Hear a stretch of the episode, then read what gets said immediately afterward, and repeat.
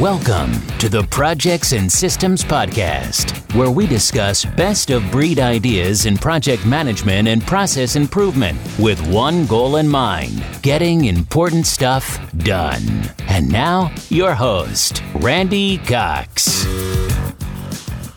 Hello, everybody. This is Randy Cox, project management coach, trainer, and consultant.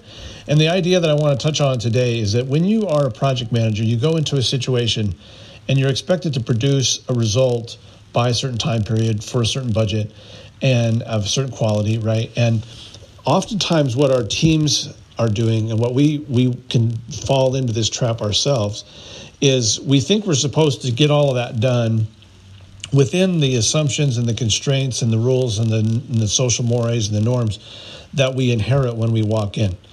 And oftentimes, as a project manager, you'll come to a fork in the road where it does it just seems impossible to get from X to Y by this time period. And it may be impossible based on the assumptions and the things that, that, that you're living inside of. So, as a project manager, one of the things you have to do is you have to question all assumptions. You have to be able to think, like, okay, well, do we have to do it that way?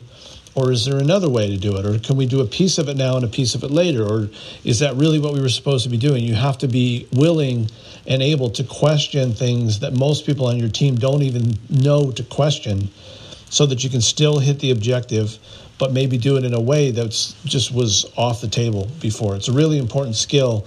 It's a mindset too that you go into. You have to go into things thinking, I do not have to accept the the reality uh, the way that it is presented to me when I show up, we can create our own reality in some respects. There's certainly other sort of hard constraints you have to live with inside of. That's a, for another post for another day. But you have to be able to think in those terms, and then you get more and more confident as you see some of these things unfold uh, uh, and you've realized that you were able to achieve that, but in a totally different way than you ever conceived of initially, you get more confident in that.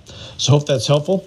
If so, please feel free to uh, follow so you can get the latest posts as soon as they come out and also to share. Thanks. Bye bye.